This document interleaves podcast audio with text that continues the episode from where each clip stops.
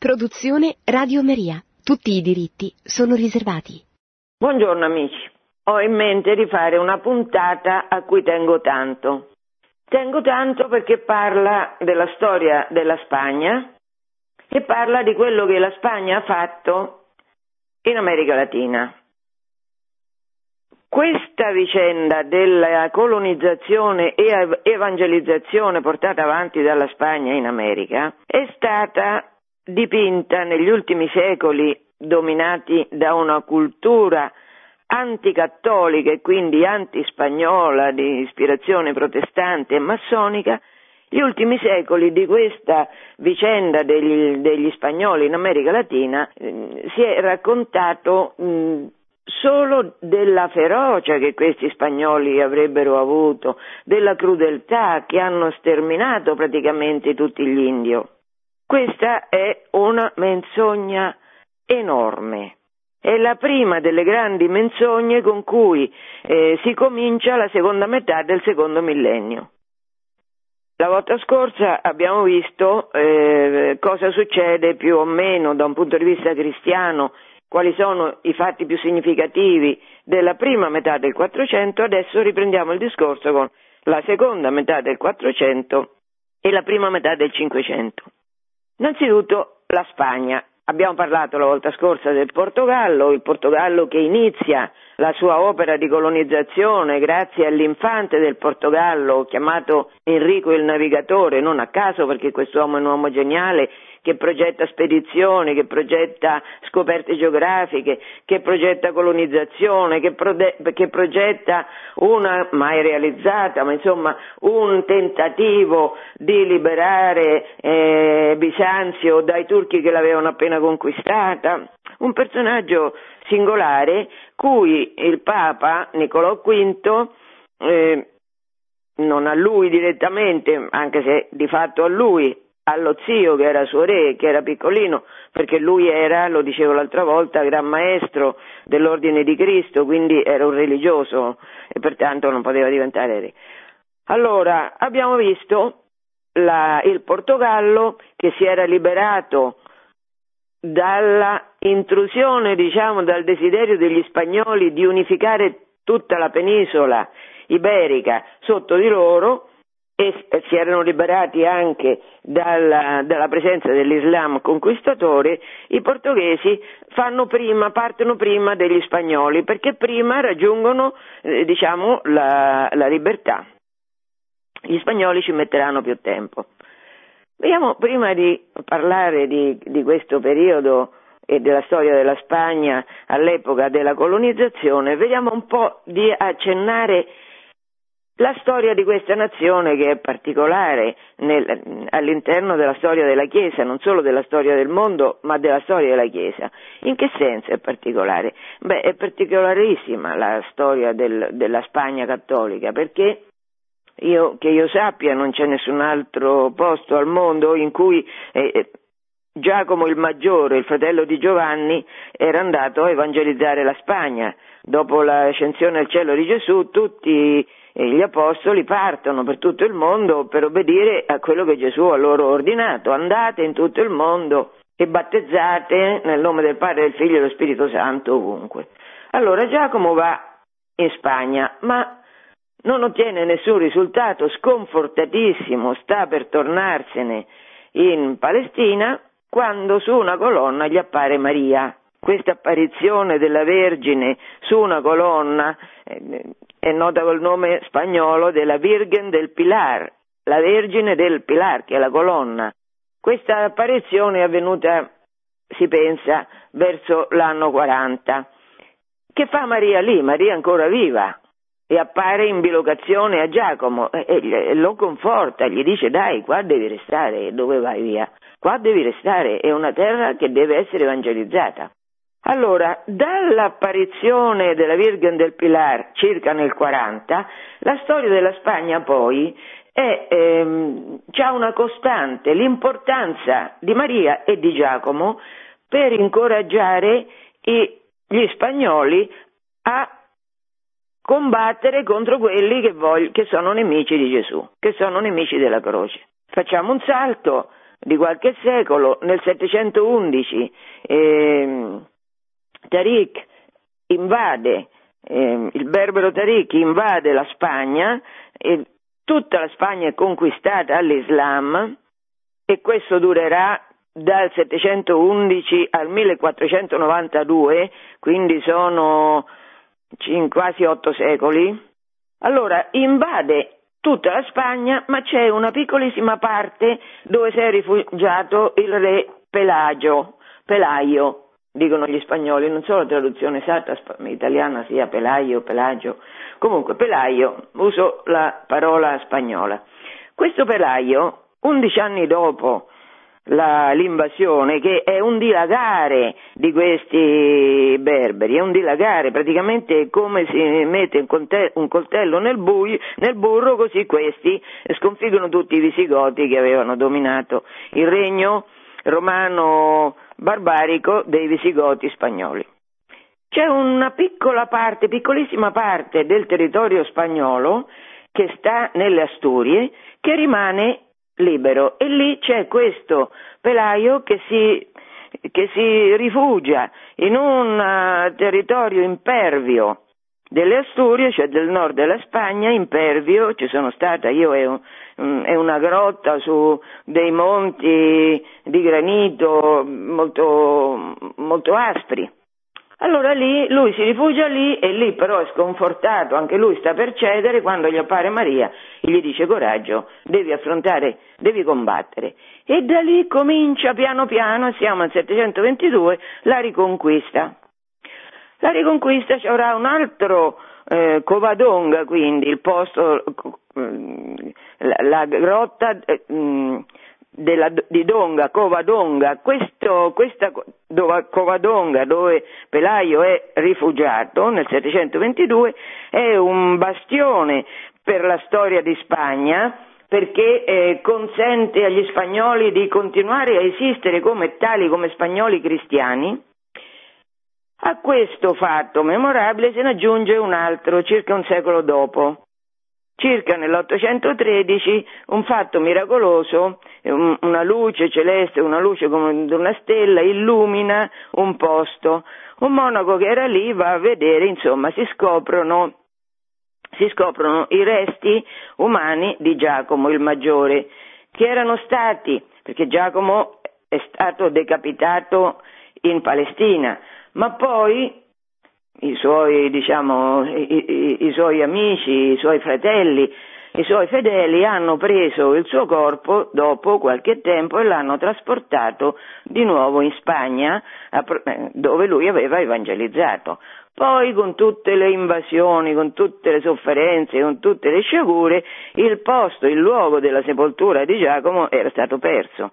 Si ritrova miracolosamente all'inizio del IX secolo e a quel punto il posto dove si ritrova si chiama Santiago di Compostela, è una delle località più famose dell'Europa cristiana, meta di pellegrinaggi ancora oggi. Io ci sono andata l'anno scorso, ancora oggi, è un posto meraviglioso. Allora, da una parte Covadonga, dall'altra Santiago, da una parte Maria e Pelaio, dall'altra Giacomo, gli spagnoli da qua quindi dalle Asturie e dalla Galizia, perché Santiago sta in Galizia, sta nella regione più occidentale del nord della Spagna, vicinissimo all'oceano, da qui piano piano, piano piano parte la riconquista, ma parte gli spagnoli riconquistano il loro territorio proprio palmo a palmo e non sono solo i re, non sono solo i cavalieri, è proprio tutta la popolazione, anche contadina, che partecipa di questa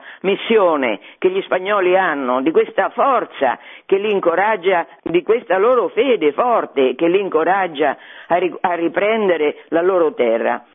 E tanto che a me una cosa mi ha colpito moltissimo, l'anno scorso mi avevano invitato a fare una conferenza su Lutero a Oviedo, che è appunto una città che sta nel nord, nella costa del nord, anche questa è una città che ha, è piena di reliquie, adesso non posso parlare di questo, ma ehm, dovevo andare a Oviedo, ho affittato una macchina e ho fatto un giro da Bilbao per Burgos, León, insomma la Castiglia e León, cioè la, eh, regione della Spagna da cui piano piano è andata avanti questa riconquista e devo dire fa impressione, fa impressione non solo perché della Castiglia che è una terra pianeggiante, un altipiano abbastanza eh, non verde, mentre il nord della Spagna è verdissimo, questa no, non è verde, è abbastanza, coltivano grano essenzialmente.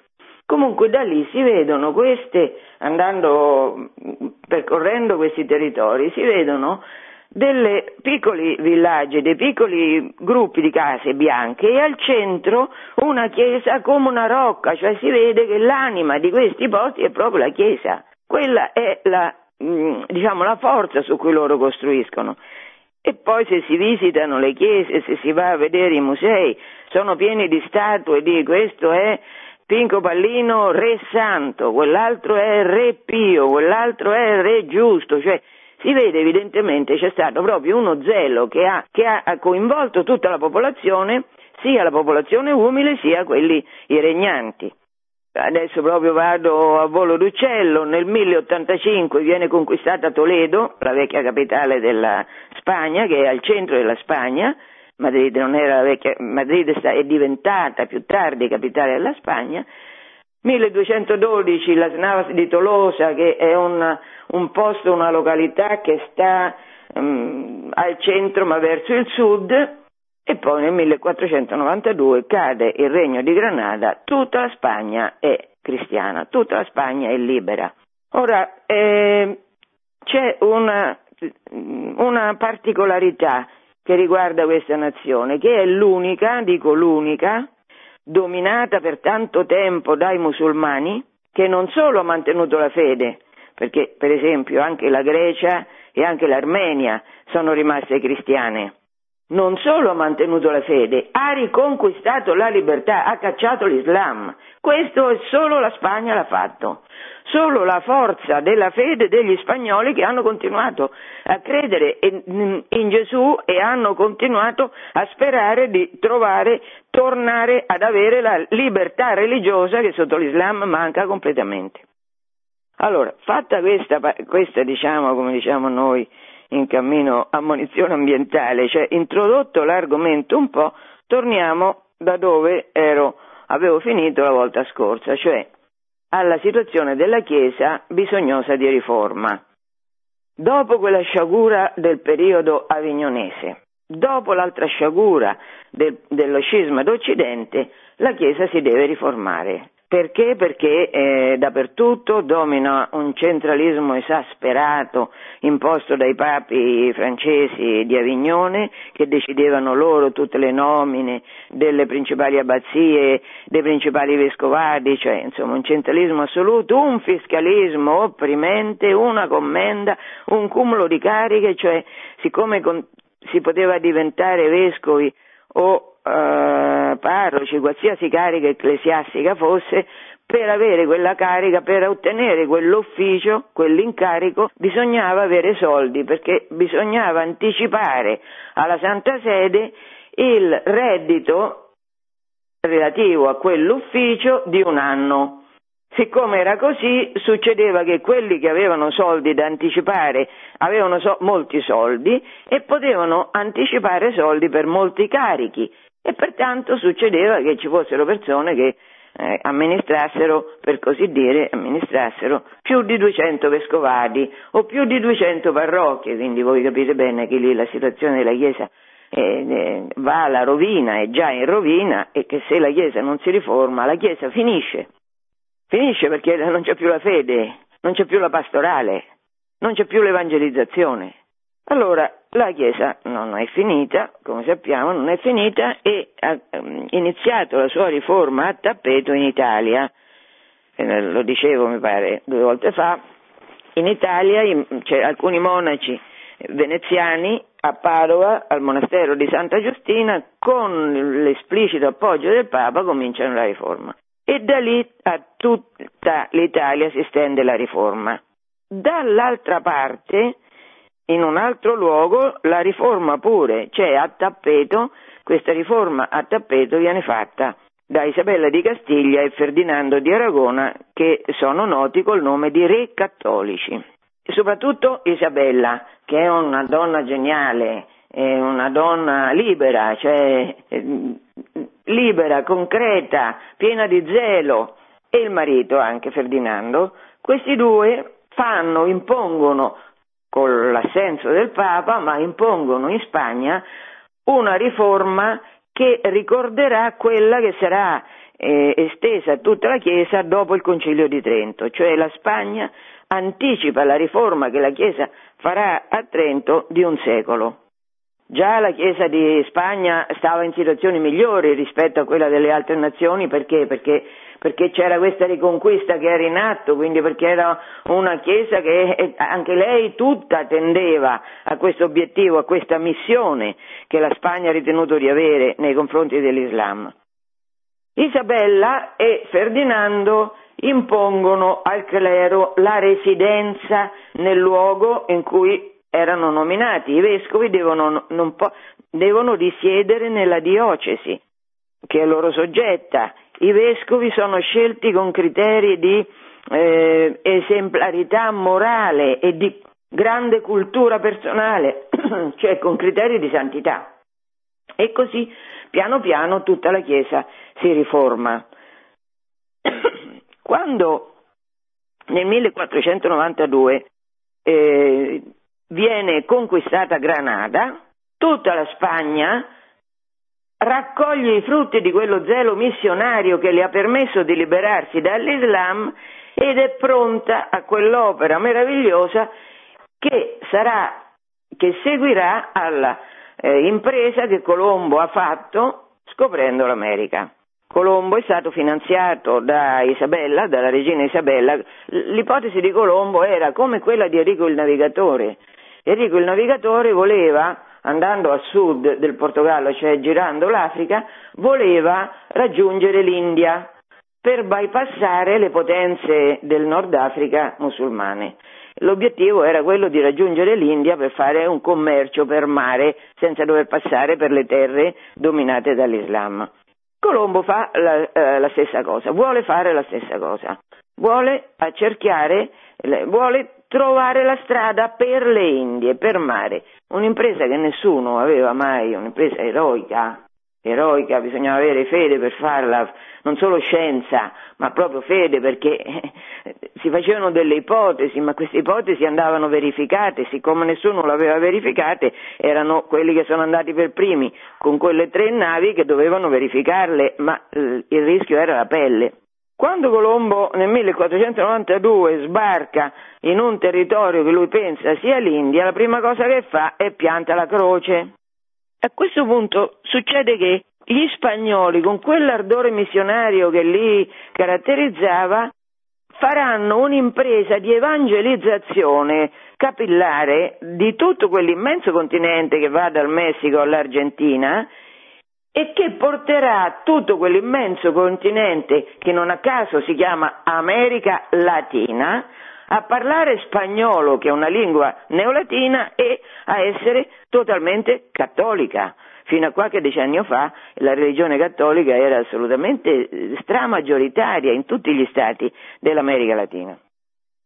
Allora, si calcola, fatemi prendere gli occhiali, si calcola che in America, nei primi 50 anni della colonizzazione, siano partiti dalla Spagna per l'America circa 27.000 persone. Allora, circa 27.000 persone, questi dati sono, sono raccolti in un libro molto interessante che ha scritto un francese, Dumont, Jean Dumont, ha scritto un, un, testo importante, un tomo, un grosso tomo, L'Église au risque de l'histoire, la Chiesa a rischio della storia, cioè davanti alla storia, una parte consistente di questo libro è dedicata all'evangelizzazione della colonizzazione che gli spagnoli hanno fatto in America Latina. Pieno di dati è questo libro, fra cui appunto il numero degli spagnoli che vanno, che vanno là.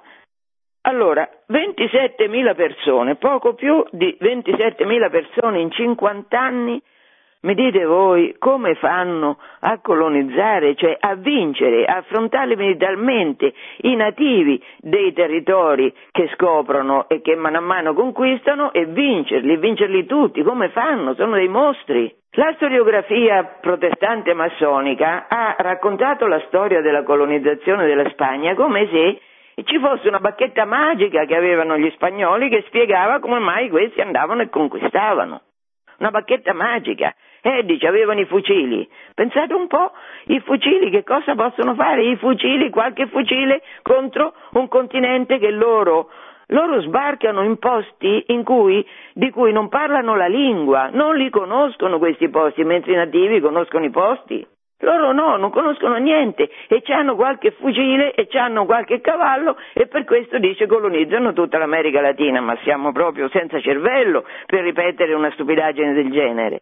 Per capire come mai così pochi riescono in un'impresa tanto prodigiosa bisogna ehm, capire, bisogna tenere in conto che tipo di uomini sono gli spagnoli in questo periodo.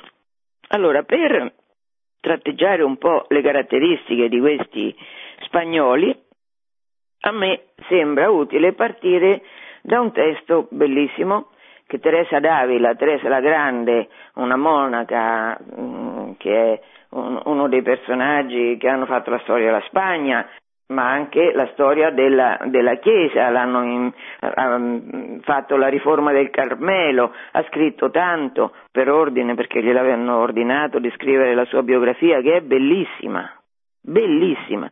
Lei era una grande mistica, quindi le cose che descrive non tutte si capiscono perché hanno dei livelli che, che lei raggiungeva e che altri eh, non, neanche lontanamente possono vagamente intuire quello che, stai, che lei sta dicendo, ma certo capire no.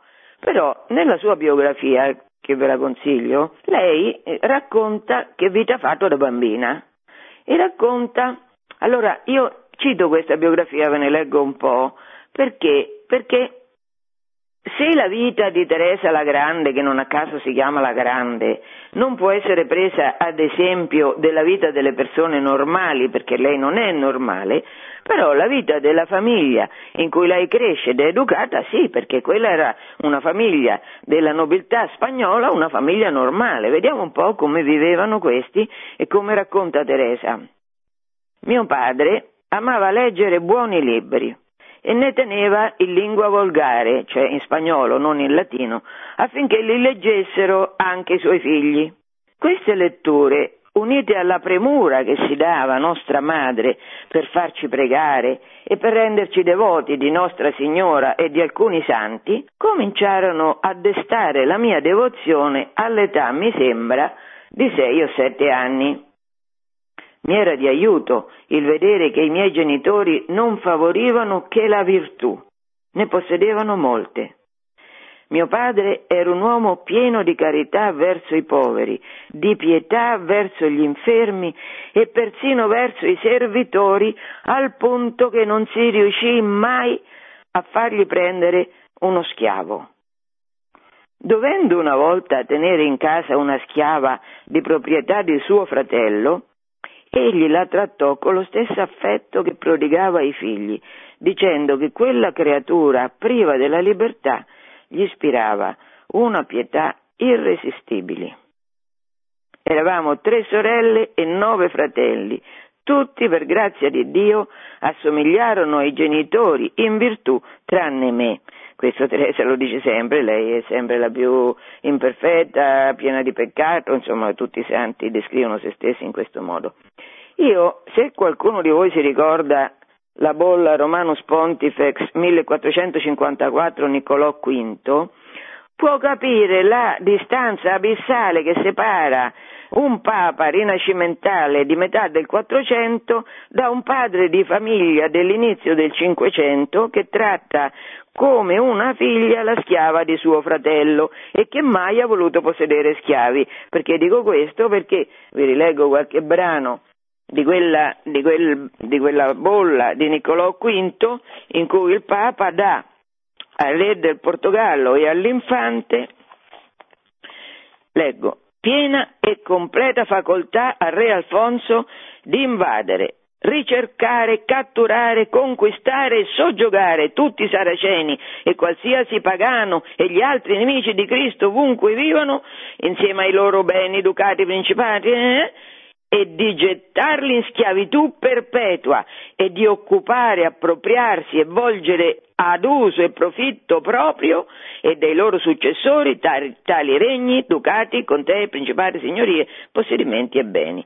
Cioè il Papa dice, ordina anzi ai portoghesi, andate, conquistate, riducete, riducete tutti in schiavitù sia i musulmani sia i pagani, cosa veramente incredibile, e, appropri- e, rubate tutti i loro beni. Qua abbiamo una famiglia della nobiltà spagnola che vive in modo cristiano, come certamente poco, era, poco erano gli ordini che dava Niccolò V al re del Portogallo.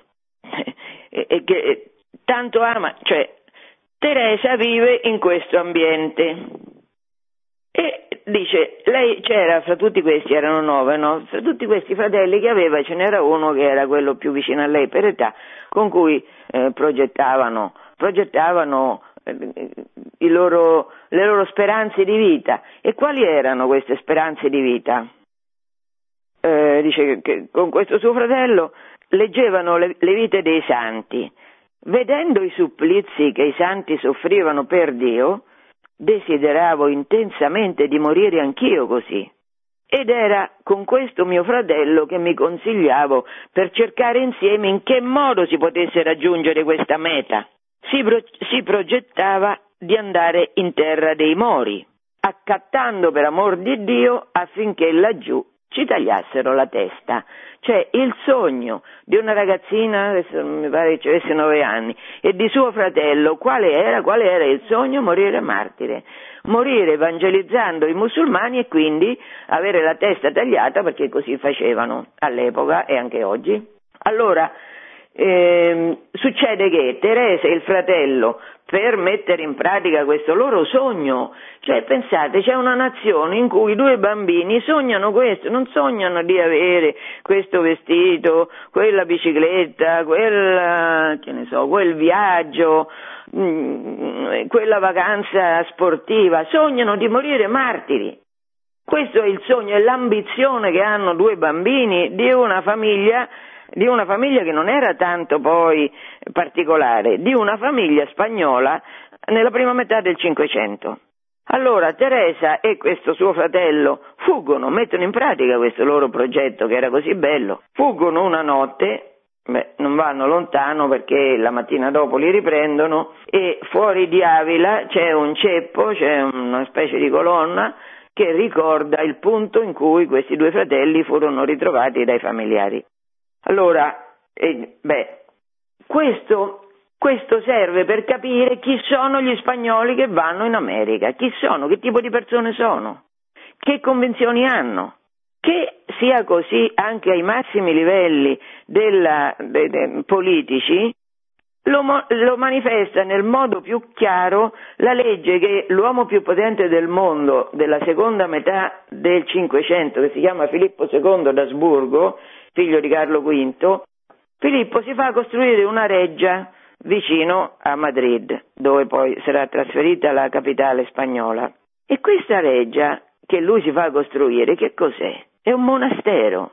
Quindi non solo la borghesia, non solo la nobiltà sogna, eh, diciamo, l'evangelizzazione, ma lo stesso re che è potentissimo, è il personaggio più ricco della seconda metà, perché ha territori estesissimi in tutto il mondo, Pure questo si fa costruire una reggia che è un monastero, si chiama l'Escorial, è eh, un, un monastero dedicato a San Lorenzo, San Lorenzo martire che è morto cotto su una graticola, cotto a fuoco lento su una graticola. E Filippo si fa costruire una reggia che ha la pianta della graticola, un monastero dedicato a San Lorenzo che ha la pianta di una graticola che, che vuole significare che lui sta lì perché Filippo eh, governerà tutto questo immenso impero che ha da proprio l'Escorial, non si muoverà, riceverà continuamente dispacci, informazioni e sempre immerso nelle sue carte risponderà come potrà, ordinerà certo il da farsi, ma non si sposterà mai da là. E quindi per tutti gli anni, tanti che governerà, lui simbolicamente starà sulla graticola. Questo per significare che cosa? Per significare anche questa informazione relativa al re, come vivevano gli spagnoli. Chi sono gli spagnoli che vanno in America? Facciamo interruzione.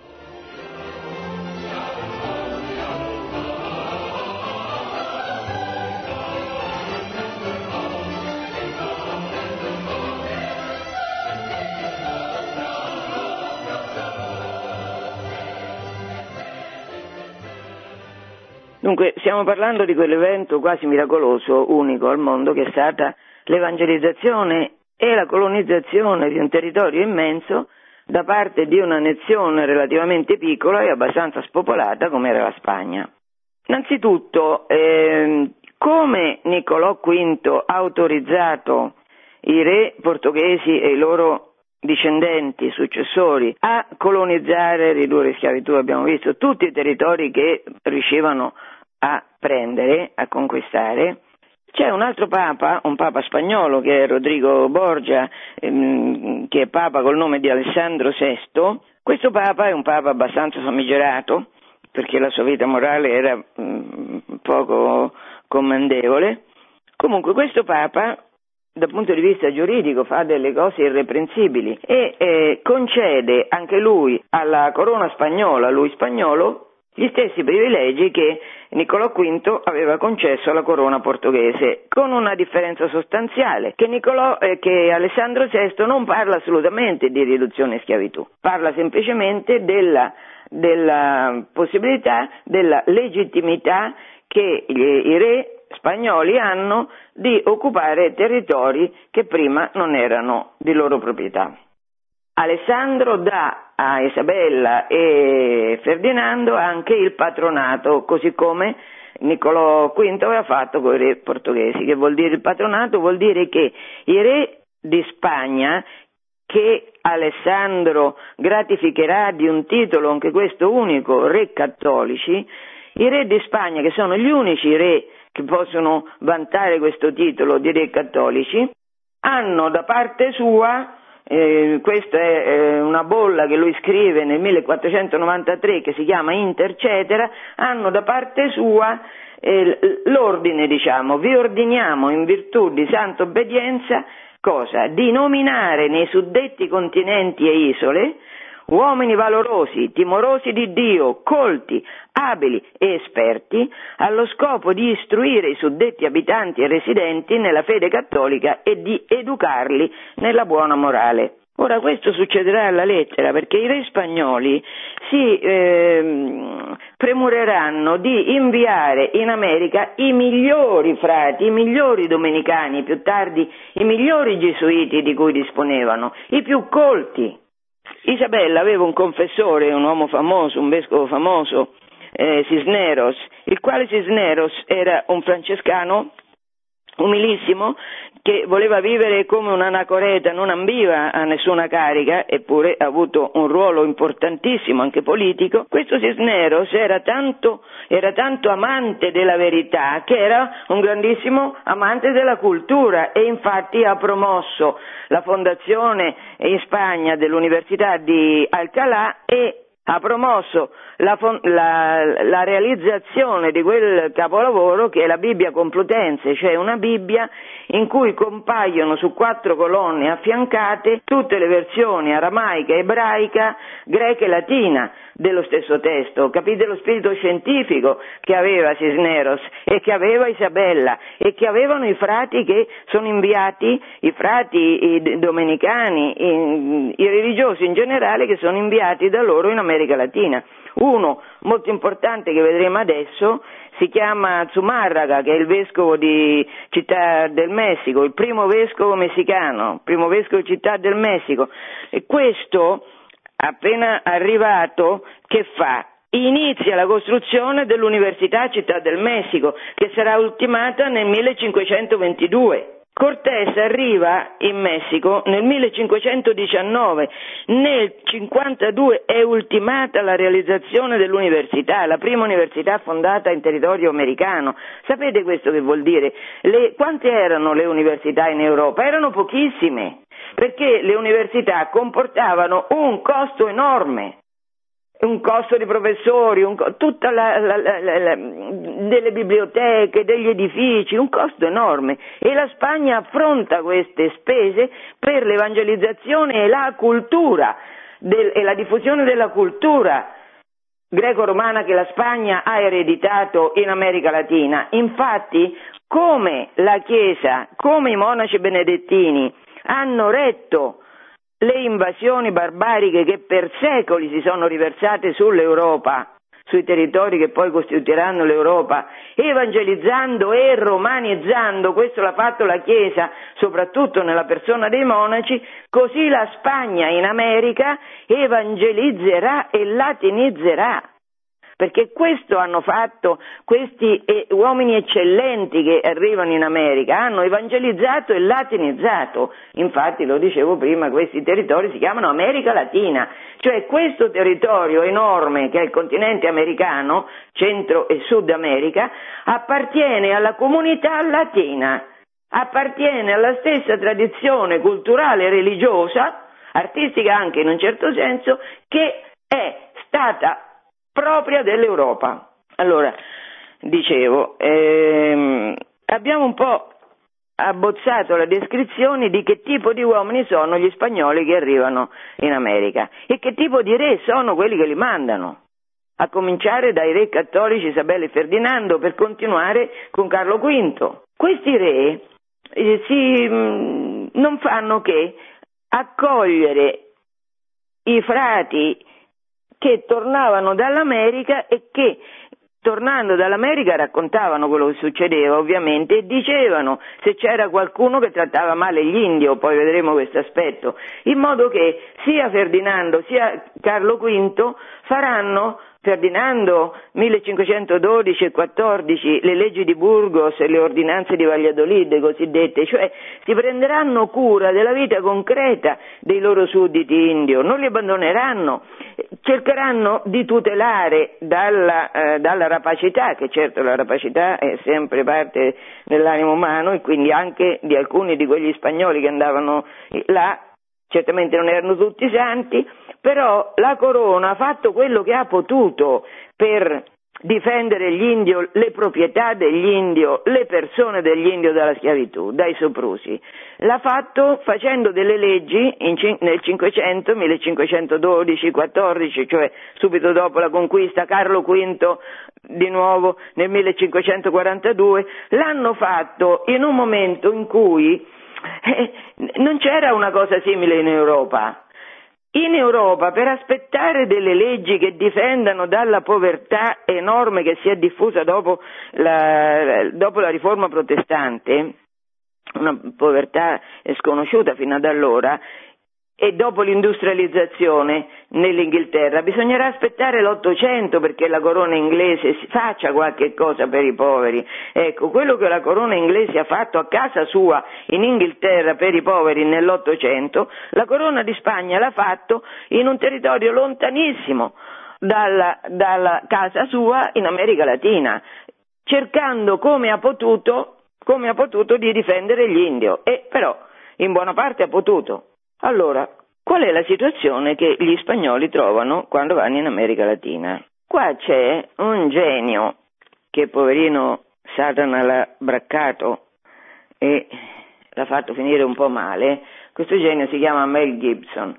Mel Gibson ha fatto quel capolavoro che è eh, La Passione, è un capolavoro e l'ha fatto perché è cattolico, l'ha fatto perché è credente, e poi Satana si è scatenato contro di lui e lui e lui non ha resistito e quindi poi dopo l'hanno preso, si è sfasciato il matrimonio, insomma, tanti aspetti della sua vita da cui probabilmente adesso si è ripreso, ma comunque.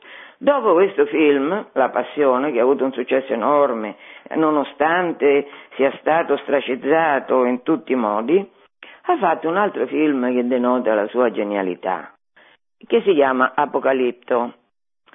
E io non l'ho voluto vedere perché io non voglio vedere scene di violenza e, mm, perché mi fanno male e quindi io non ci sono andata, però mi sono fatta raccontare un po' dai ragazzi che l'hanno visto com'è la storia di questo film. La storia di questo film racconta che succede, che succede, che tipo di religione hanno i Maya, gli Aztechi e gli Inca. Che tipo di religione hanno? Hanno una religione che è fondata su una convinzione che il Dio principale, che è il Sole, questo Dio principale da cui dipende la vita, perché se il Sole non brilla si muore, allora questo Dio principale per risplendere ha bisogno, come le macchine per camminare hanno bisogno di benzina, questo Dio ha bisogno per risplendere che gli vengano sacrificati a migliaia cuori umani palpitanti.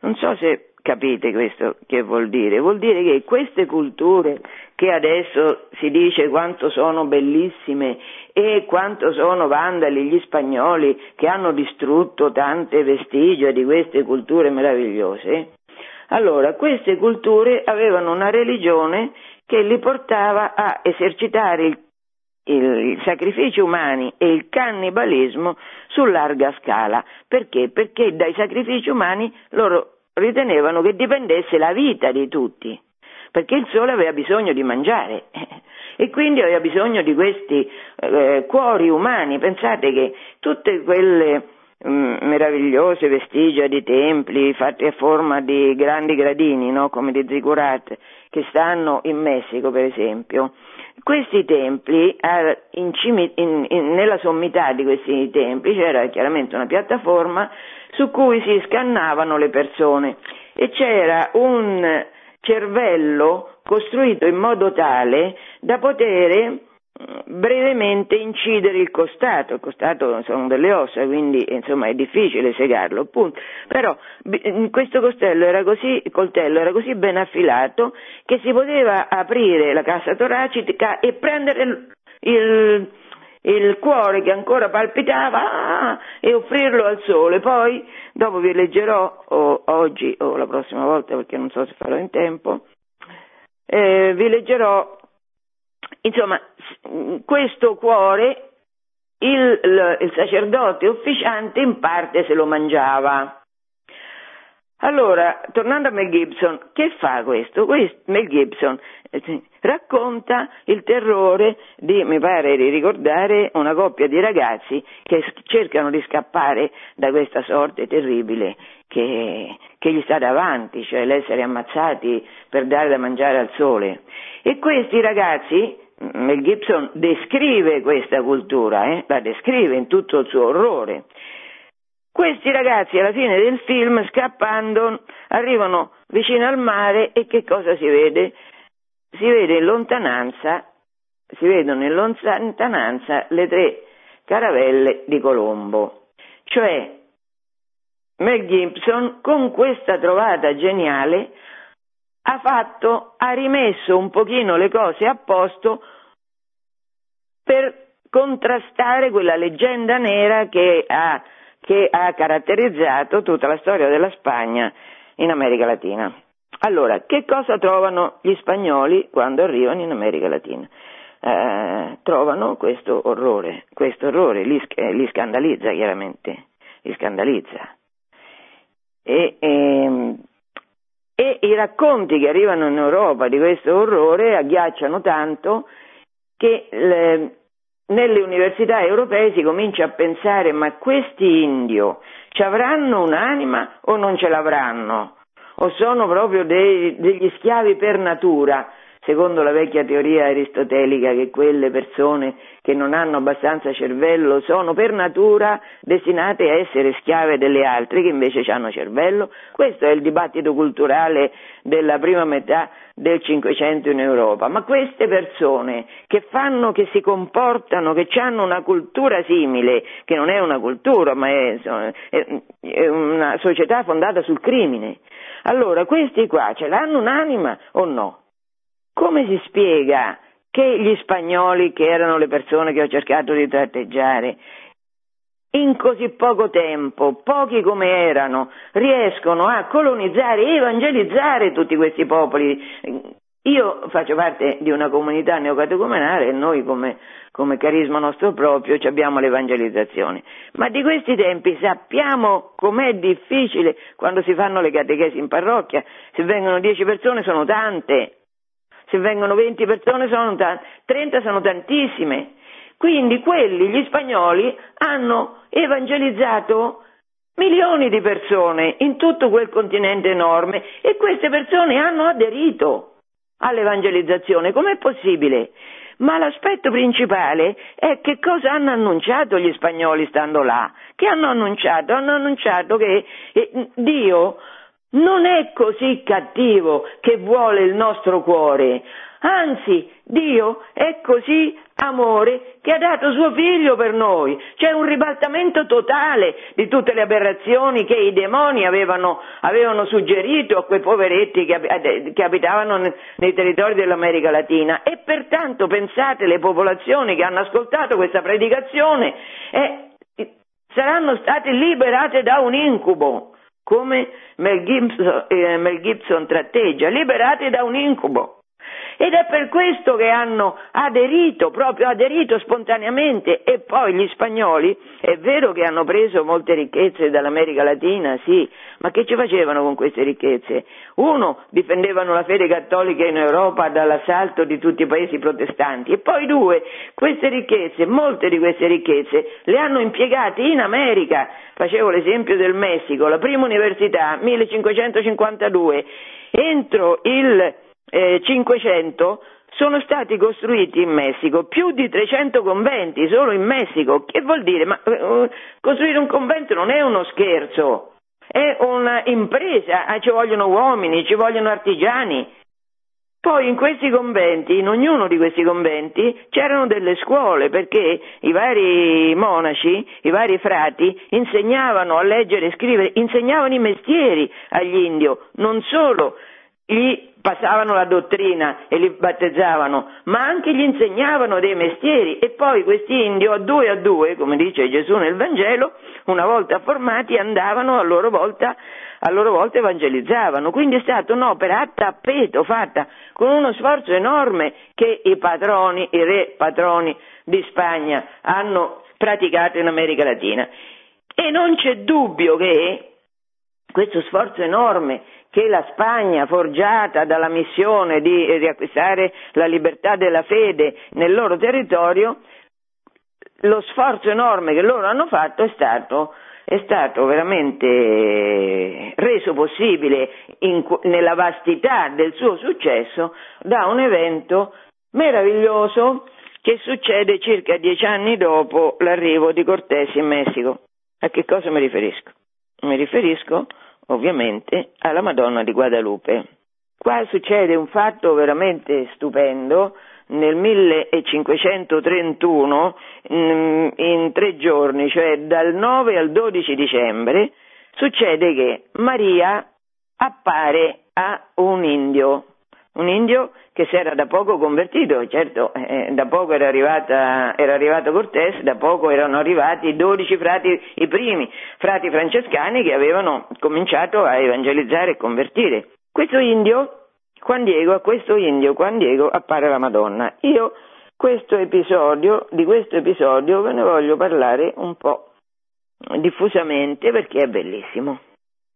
Allora, la storia della Madonna, ci avete presente il quadro della Madonna di Guadalupe. Vedetelo su internet, chi c'ha il libro mio, che ripeto perché anche la volta scorsa mi è stato chiesto da un'amica, eh, da una signora che interveniva per radio, io quello che dico, buona parte di quello che dico l'ho scritta in un libro che si intitola Una storia della Chiesa, che ve lo consiglio. E comunque lì c'è anche l'immagine di questa morenita, come la chiamano, come è chiamata, morenita, cioè Madonna morenita, perché morenita? Perché ha un colore un pochino più scuro di quello bianco, quindi come un colore che è vicino a quelli degli indio.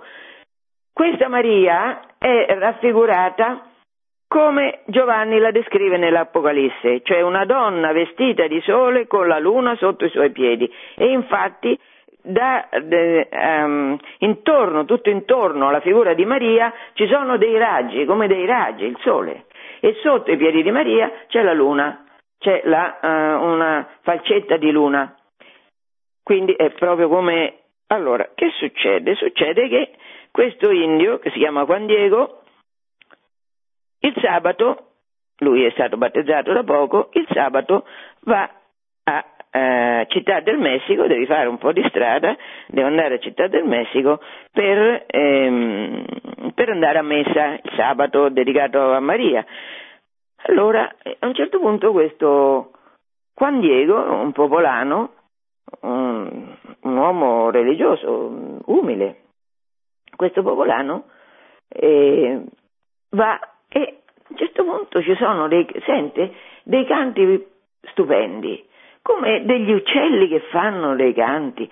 E si ferma estasiato e gli appare sopra un masso una figura che lui si avvicina a vedere e questa figura sfolgorante con le, le vesti del, del colore del sole, cioè questa Maria brillava come il sole il sole a cui gli indio dedicavano i cuori di quei disgraziati che squartavano. Ecco, Maria come il sole, però un sole di luce, un sole che non viene a uccidere. E come gli si rivolge Maria a, a Juan Diego? Io, questo racconto è stato eh, stilato alla metà del Cinquecento, quindi è praticamente contemporaneo a come si svolgono i fatti. Io provo a fare la parte di Maria, mi scuserete, però è così bello, spero che Dio mi dia una voce, non dico, però che renda un pochino l'idea. Allora Maria dice a questo, a questo uomo, a questo contadino, Juanito, mio piccolo figlio, dove vai? Juanito che risponde a questa donna vestita di sole, che risponde, Signora e ragazza mia, sto andando in città a casa tua per imparare le cose di Dio che ci insegnano i nostri sacerdoti e rappresentanti del Signore. E Maria continua, sappi e tieni presente che tu sei il più piccolo dei miei figli e io sono la Vergine Maria, madre del Dio vero che dà la vita, cioè qua il sole non prende la vita, la dà, perché è il Dio vero, che è Gesù Cristo, madre del Dio vero che dà la vita, del creatore degli uomini, ai quali sta sempre vicino, del padrone del cielo e signore del mondo. E gli dice Maria, perché gli appare, desidero che in questo luogo mi venga costruita una chiesa, perché? Vediamo perché. Dove far vedere e dare tutto il mio amore, la mia pietà, il mio aiuto e la mia protezione. Perché io sono davvero la vostra madre, piena di compassione. Poi continua, qui raccoglierò le lacrime, cioè le lacrime di tutti quelli che verranno, consolerò la loro tristezza, avrò cura e porrò rimedio alle loro pene, miserie, ai loro dolori.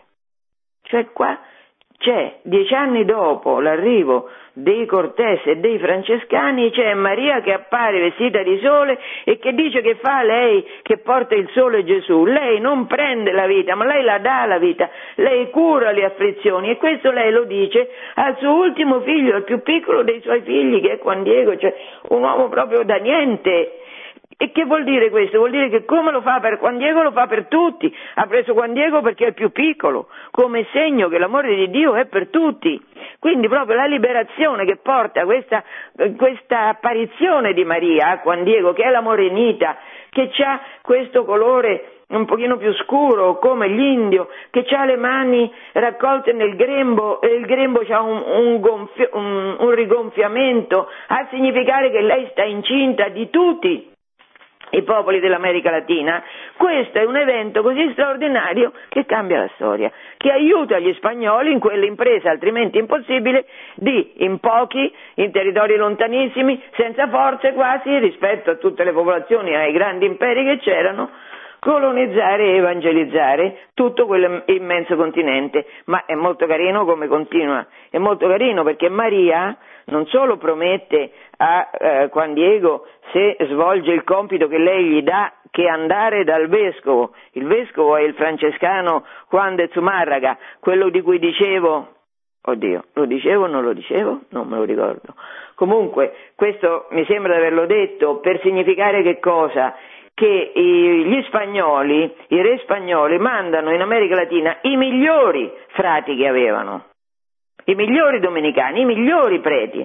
E questo che è il primo vescovo della, dell'America Latina, il primo vescovo del Messico, Zumarraga si chiama, questo è un uomo incredibile, lui ha fondato, ha fondato per esempio un ospedale lì, figurarsi se lì in quelle culture c'erano ospedali, ha fondato un ospedale, ha cominciato a costruire quell'università che poi sarà portata a compimento nel 1552, ha cominciato a costruire l'università, ha fondato collegi, cioè collegi per che cosa? Non solo per evangelizzare, ma proprio per insegnare a leggere e scrivere, per insegnare le arti, per insegnare la cultura.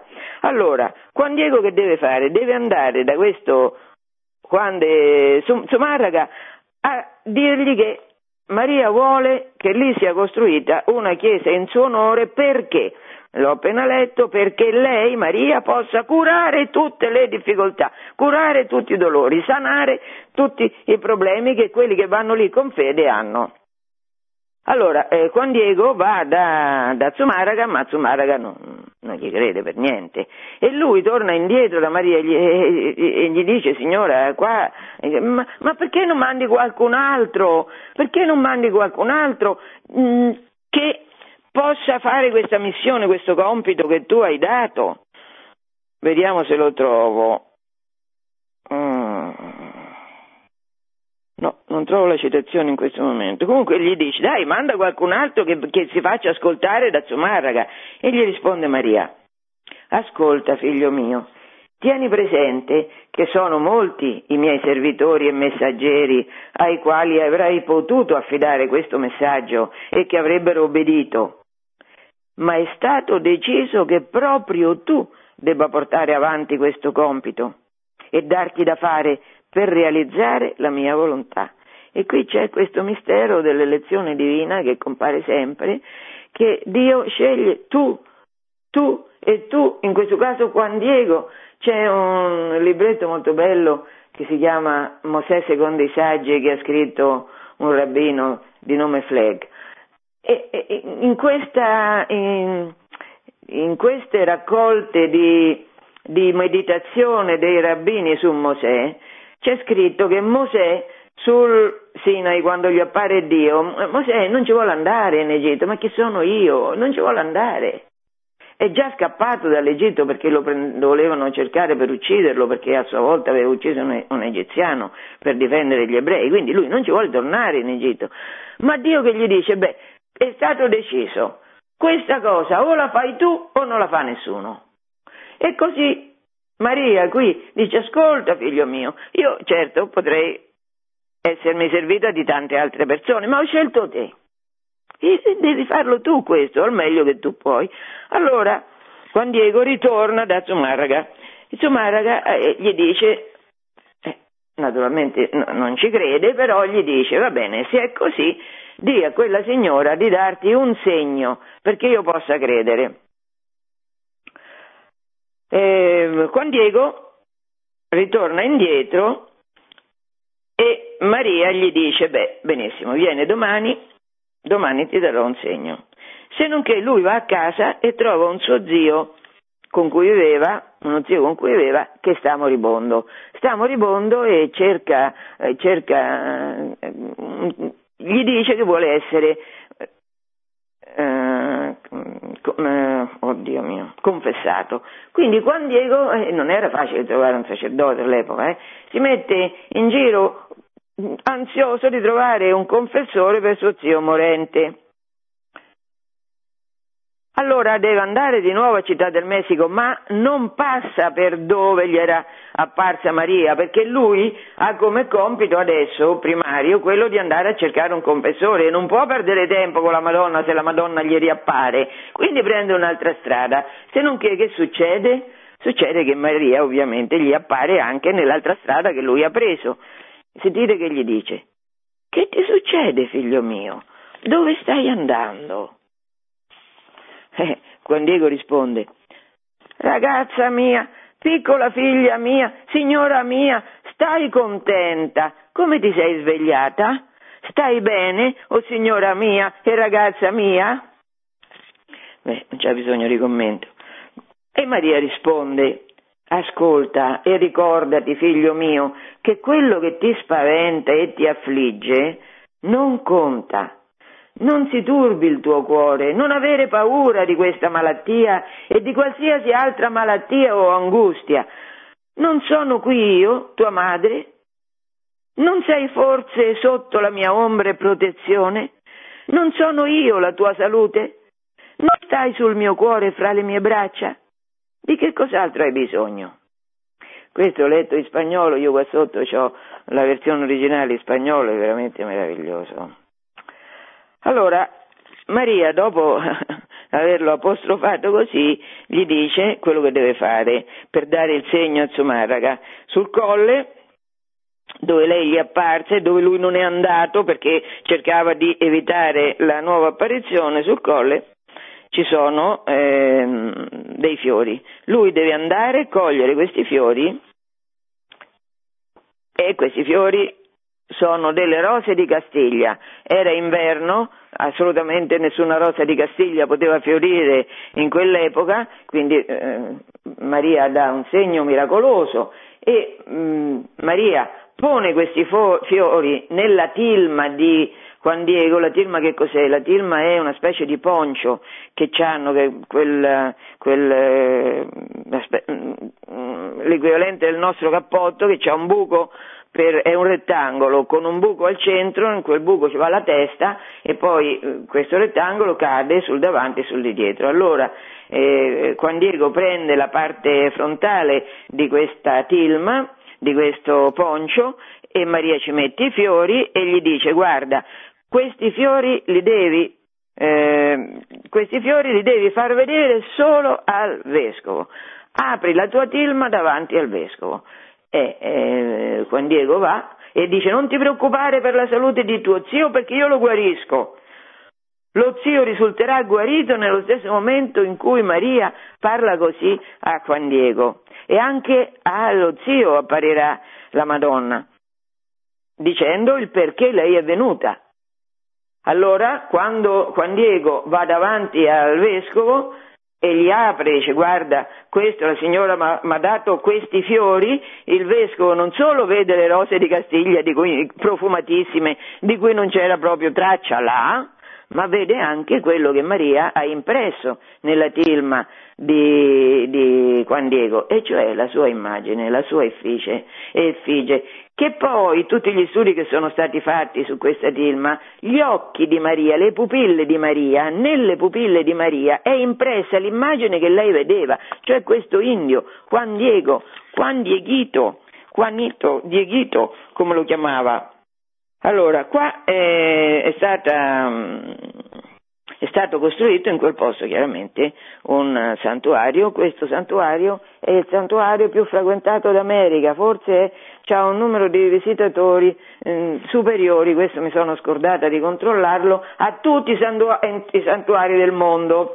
In, questa, in questo, santuario sta in Messico, il Messico all'inizio del Novecento povero Messico così cattolico, con queste tradizioni cattoliche splendide, il centro dell'evangelizzazione dell'America Latina, ha come cuore la Madonna di Guadalupe, a proposito perché si chiama Maria di Guadalupe? Questo è il nome che la Madonna dice allo zio di Juan Diego di eh, con cui lei vuole essere onorata nella chiesa di quel posto ed è un nome che se agli indios non diceva niente, a Zumaraga gli diceva molto perché Guadalupe è il nome di uno dei più antichi santuari mariani spagnoli. Allora Maria vuole essere onorata lì col nome di la Vergine di Guadalupe. Questa Vergine di Guadalupe ha provocato, eh, immaginate che cosa non è stato. Qua a posto del sole, a posto della luna, la luna stava sotto i piedi, il sole brillava intorno a Maria e questo sole che brillava portava pace, portava amore, portava guarigione e quindi tutti gli indios, è stato calcolato che in giro di pochi anni 9 milioni di indios siano stati battezzati, grazie certamente alla forza morale e religiosa degli spagnoli, ma certamente per questa missione prodigiosa che il cielo ha preso su di sé assegnandola a Maria dell'evangelizzazione di tutta l'America. Quando dicevo in Messico ci sono state nel Novecento, hanno cominciato nell'Ottocento veramente, ma nel Novecento ci sono state delle persecuzioni contro la Chiesa terribili, mostruose. E un, Ehm, una persona ha pensato bene, per distruggere la fede cattolica distruggiamo questa tilma che tanti guai ci ha provocato in tutti i secoli. E allora che hanno fatto? In un mazzo di fiori hanno nascosto una bomba. Questa bomba è esplosa, tutto quello che stava intorno alla tilma è andato in pezzi, la tilma con la sua teca è rimasta intatta. Allora, io adesso non posso più andare avanti, continueremo a parlare di questo fenomeno incredibile, meraviglioso della storia della Chiesa che è stato infamato, che è stato calunniato in tutti i modi. Però bisogna che noi sappiamo, bisogna che noi ci informiamo di che cosa è successo nel corso del tempo, bisogna anche che noi mettiamo la ragione al servizio del cuore, al servizio della fede. Pensate voi se è possibile che un gruppo di persone, poche, in territori lontanissimi riesca in questa impresa di evangelizzare e colonizzare tutto un continente. Pensate com'è possibile? Questo è un miracolo, ma come si spiega questo miracolo? Si spiega sia per le condizioni barbariche che gli spagnoli trovano in quei paesi, che non er-, erano tutt'altro che espressione di grandiose civiltà, erano espressioni sì di grandiose costruzioni, ma di una civiltà terribile, tremenda di idoli sanguinari che sottoponevano tutta la popolazione a mm, angoscia e terrore, che facevano vivere nel terrore. La liberazione che c'è quando i migliori dei religiosi spagnoli vengono inviati nel continente americano quando questi predicano e quando Maria appare così bella, così soave, così piena di grazia, così piena di grazie che porta, perché lei è venuta, come dice, a portare grazie e tutt'oggi il santuario di Guadalupe è ehm, trafficatissimo, non mi viene la parola, è frequentatissimo perché? Perché, sì, perché Maria lì dà tante grazie. Allora, io magari una domandina e poi non ho più voce. Facciamo interruzione, vediamo una o due domande, poi continuiamo la prossima volta.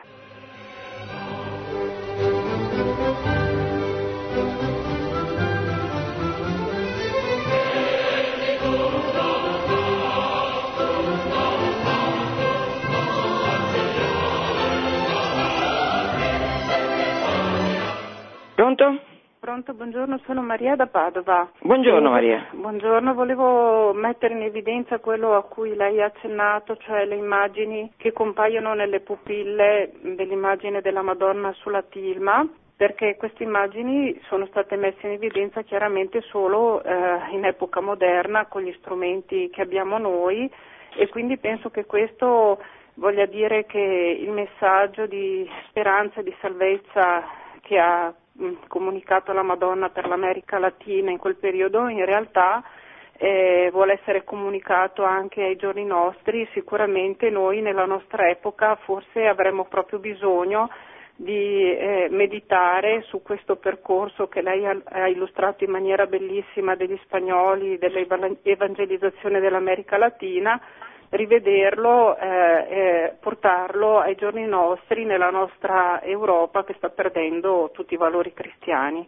Grazie. E qui infatti Maria, grazie, eh, grazie a lei, e infatti Maria si sta muovendo a Meggiugorie, no? questa è una radio mariana che Padre Livio ha avuto l'ispirazione da Maria di fondare proprio dopo, a, a, seguito delle apparizioni di Maria che ancora continuano a Meggiugorie. Maria si sta muovendo, certo, abbiamo una madre che è premurosa.